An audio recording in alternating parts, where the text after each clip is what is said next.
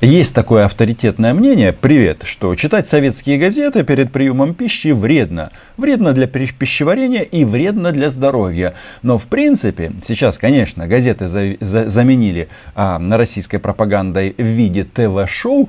Некоторые вещи, которые там звучат, они дают возможность сделать очень интересные выводы. И эти выводы нам сегодня поможет сделать сказочный, а, сказочный, просто эталонный ариец, а, арий а, Российской Федерации а, Семен Багдасаров, который частенько выступает на канале «Россия-1», государственном канале, и страдает по поводу того, что Россия очень медленно расширяется. Об этом мы сегодня поговорим. Меня зовут Роман Цымбалюк, я корреспондент Униан в Москве. Подписывайтесь на мой канал, называем вещи своими именами, потому как а, тенденция, которая здесь а, наблюдается, она все же интересна. Почему эти ребята, они сказочные? Надо наконец-то создать себе великой державы, которой мы хотим быть, а на практике мы не демонстрируем.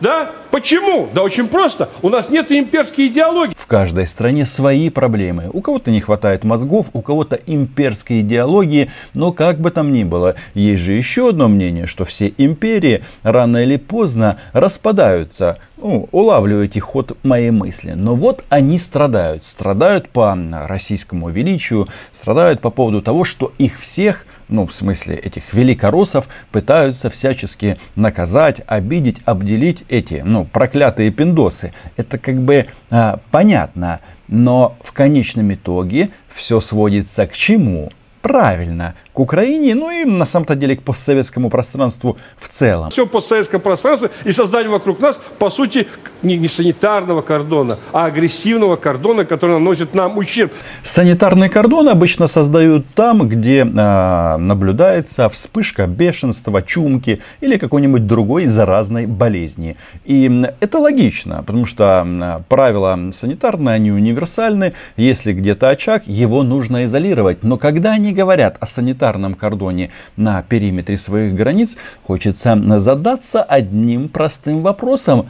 А кто это все сделал? Ведь а, именно Россия атакует страны, которые когда-то входили в Советский Союз, именно Россия своими вот этими безумными идеями имперства, я не знаю, там русский мир и все остальные бредни отдаляет эти государства, потому что они как бы удивляются. Вы сначала в своих соседей начинаете стрелять, ну, естественно, в рамках защиты русскоязычных, а потом а, что? А потом, а, вас ненавидят, и, б, стреляют в ответ. Причем стреляют на поражение. И не живут вот в этих вот а, иллюзиях мы же братья, один народ, эм, род а, и так далее. От Донбасса отказаться? Из Сирии выйти? Лечь, э, значит, перед ними вниз поцеловать туфлю и сказать, простите, чем? Они сказали, да, хорошо, а теперь мы вас точно додаем. Я вам говорю, что они сказочные. Отказаться от чего? от Крыма, от Донбасса. Ну да, Крым они тут записали как свою территорию, вписали в Конституцию Российской Федерации. Но насчет Донбасса, послушайте, у нас же там вроде как по официальной версии российской власти внутри украинский конфликт. Об этом говорит Путин, Песков, Мария Захарова об этом говорит. А тут нам говорят, что э, с экранов э, главного российского государственного канала, что они от э, Донбасса отказываться не собираются. Хм, угу. Но если вы не собираетесь отказываться, тогда зачем вы говорите про внутриукраинский конфликт? Ну, то есть это по большому счету э, все понятно, э, что русские являются оккупантами Украины украинской земли. Но вот эти вот моменты надо просто зафиксировать и, может быть, Елене Бондаренко показать, которая считает, что у нас тоже гражданская война, но при этом а, нужно отдать ей должное, что она же не дура. То есть а, она русский мир зовет в Киев, но сама туда, в свою родную Макеевку, ехать не хочет. А почему? Потому что не хочет на подвал. И это правильно. Это война. И в войне кто-то кого-то побеждает. Семен Багдасаров по первому образованию, он танкист. И, возможно, а, где-то а, у него были в его карьере какие-то проблемы. Может быть, это люк танковый заклинило, он не мог выйти, испугался и вот до сих пор воюет. На постсоветском пространстве. Вы посмотрите, чего мы за последнее время в отрицательном смысле добили. Мы потеряли очень много, что на постсоветском Украину. Мы потеряли Молдову. Мы потеряли по всем, том, как бы не говорили, Грузию. А Армению. Да? Интересный диагноз. Диагноз а, российскому военному руководству. Потеряли? Потеряли. Ну а что же произошло? Как так произошло? Конечно, американцы, наверное, виноваты. Ну, возьмем Украину. Оккупировали часть нашей страны. Оккупировали часть Грузии. Оккупировали оккупировали часть Молдовы. С Арменией отдельная история, потому что эта страна фактически в вассальном э, положении, но а логика и принцип, он фактически везде одинаковый. Вы сначала на эти страны нападаете, начинаете там войну, а потом удивляетесь, ну как же это так получилось? Почему вы нас не любите? Почему вы плохо относитесь? Почему вы э, запрещаете или пытаетесь развивать свои э, национальные языки? Ну, кто же в этом виноват? Скажите большое спасибо вашему этому а, идолу Владимиру Путину и ребятам, которые весь этот бред придумали. Но почему я решил на этом Багдасарове остановиться? Потому что вот он все-таки эталонный эталонный экземпляр, по которому можно сделать некоторые выводы. Ведь у него вот это вот страдание по поводу русского величия, оно наблюдается э, мной, как врачом, в течение многих-многих лет. У него там какие-то полюции, Москва, Третий Рим, проливы наши, весь мир Россия, Россия нигде не заканчивается. И да, это опять же все транслируется в программе Владимира Соловьева а, на его вечере. Но а, вот если ты смотришь э, ретроспективно, он эволюционирует. Нет, это не эволюция Борна, это эволюция этого ария, истинного российского ария. Кто у нас вообще Украиной занимает, кто-то может сказать? Красная черта должна быть. Красную черту они перешагнули. Украиной в России занимается лично Владимир Путин. И да, вторая половина этого недотандема. А, курирует этот вопрос в том числе Дмитрий Медведев. Постоянно созванивается с Медведчуком.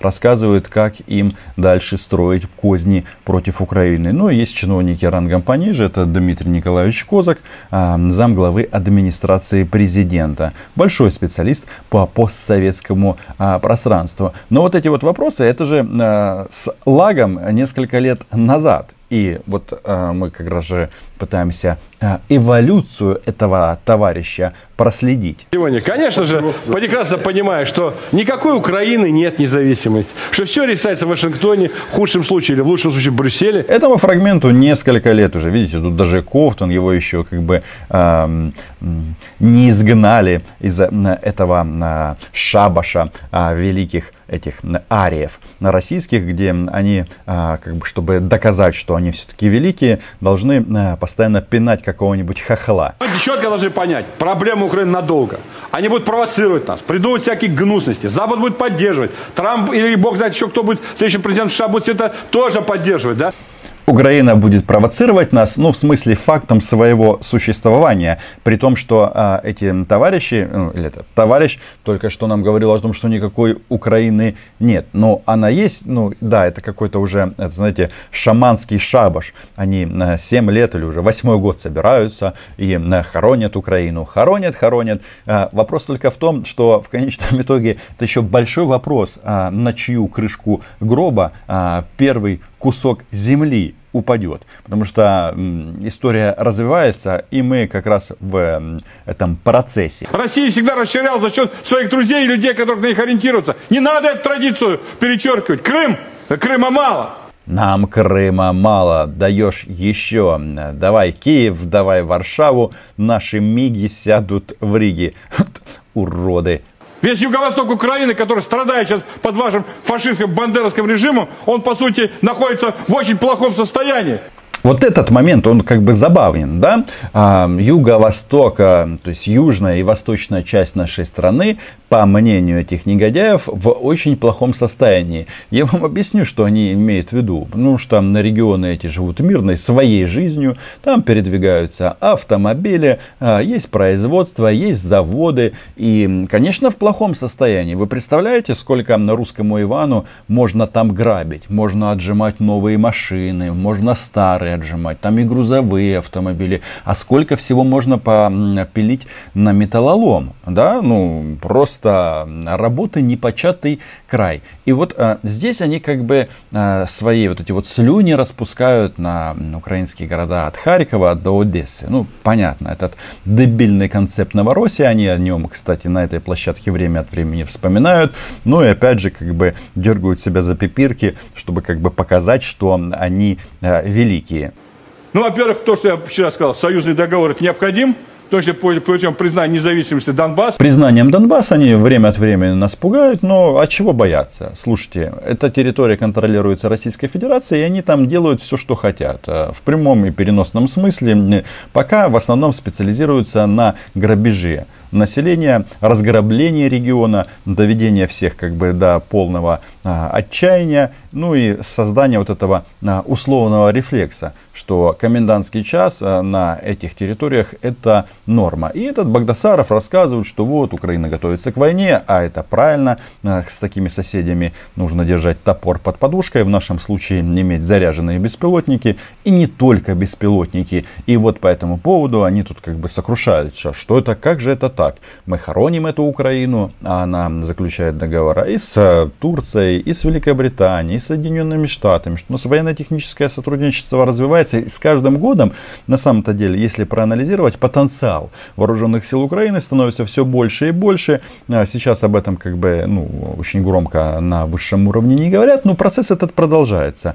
А что это значит? Это значит, что с каждым годом вероятность российского вторжения дальше в нашу страну становится становится меньше. Потому что если у нас сейчас 6 этих э, байрактаров э, турецких ударных, то э, речь идет о том, что их будет э, еще плюс 48. Причем будет э, локализовано производство в нашей стране.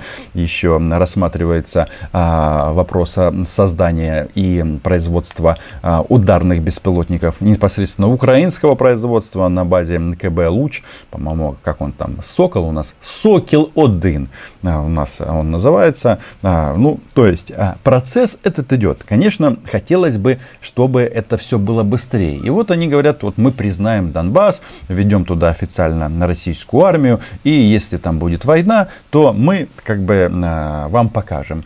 Хочется сказать, ребята, ну, во-первых, российская армия уже там, и они это знают, и мы это знаем. Ну, чего вы нас пугаете? Ну, действуйте. Чего вы? Э, вы же, кто там империя, которая э, так медленно расширяется, вперед, вперед! Семен Аркадьевич, вы, как я понимаю, считаете, что ситуация на Донбассе гораздо опаснее? Я думаю, да. Никогда не, нельзя недооценить врага. Когда стоит вопрос войны и мира, Никогда это нельзя делать. Это может очень плачевно завершиться. А, чтобы вы понимали, врагом являемся мы. Мы, украинцы. Это важно как бы подчеркнуть, особенно для людей с отсутствием критического мышления, потому что что делают с врагами? Правильно, их уничтожают, убивают, бомбят. Э, для этого что нужно сделать? Где эти враги живут? В Харькове они живут, в Одессе, в Николаеве. В первую очередь в русскоязычных регионах, на которые они как бы э, свой яд пускают, что, мол, может быть, мы это попробуем еще раз хапнуть. И вот жителям этих регионов, которые иногда думают, а может я проголосую за какую-нибудь пророссийскую партию ПЗЖ. Имейте в виду, друзья мои, вы враги для этих настоящих ариев со всеми вытекающими последствиями. А, поэтому еще раз, лучше улица Степана Андреевича Бандеры в вашем городе, чем российский танк. Потому что к Бандере вы можете относиться как угодно, а, но это не угрожает а, вашей жизни, как минимум. Есть два варианта. Включить в состав Российской Федерации Донбасс или признать независимость, создать новое союзное государство, которое будет облюхать для всего Запада. И вот мы подошли к главному, так сказать, а, итогу этой мутации. Если раньше они вот э, так активно размышляли о том, что Россия нигде не заканчивается, давай Одессу, давай, не знаю, Львов, а, Харьков и другие прекрасные мирные украинские города, то теперь союзное государство с оккупированным Донбассом, как говорит говорится, совет да любовь, потому что де-факто это союзное, можете называть как угодно, но это уже э, создано. И таким образом вот они хотят как бы э, показать Западу, что Запад говно, а они цветочек. Хотя тут э, можно поспорить, кто все-таки цветочек в этой комбинации. И что еще? Как они хотят показать, что они империя, которая может расширяться? То есть в союзное государство они включают оккупированный Донбасс, Россия, Белоруссия, Армения, Донбасс, Приднестровье, а, значит, а, Абхазия и Южная Осетия. Прекрасно. Эталонные нацисты. Ой, в смысле великороссы. И что здесь? Армения. Это отдельный случай по той причине, что э, понятно, что Никола, Николу Пашиняна здесь не любят, потому что он пришел к власти э, через улицу. И когда началась э, Азербайджан-армянская война, э, Россия что она сделала? Она армян предала на самом-то деле, потому что друзья Путина э, Сарксян и Кочерян, они же создали там такую интересную структуру, при которой вся собственность Армении принадлежала Российской Федерации. И это ну что, коррупция, в которой привела к тому, что страна не могла развиваться, и когда наступил момент Че, оказалось, что даже эти Искандеры российские по какой-то причине не полетели. То есть, а, а, что сделал Кремль? Для того, чтобы наказать Пашиняна, они тупо а, слили свою колонию. И я думаю, что армяне в конечном итоге из этого вывода обязательно сделают. Что они хотят еще в союзное государство Республику Беларусь? Следующее видео, очевидно, будет на эту тему, потому как там сейчас а, посольство на России в Минске создало даже свою отдельную партию, а, партию русского мира. Интересные там процессы, но что-то мне подсказывает, что Александр Григорьевич при всех своих там нюансах, он никуда не собирается уходить. И протесты он подавил, и будет он президентом как минимум до конца вот этих вот полномочий, если, конечно, там какой-то форс-мажор с ним не случится. Абхазия, Южная Осетия, понятно, оккупированные территории, Приднестровье, оккупированная территория, про Донецк и Луганск мы говорили. Но вот что важно, что важно, в этой схеме. Когда вот они тут а, себя тут а, накручивают, дергают э, за, за друг друга за фалосы, о чем он не сказал?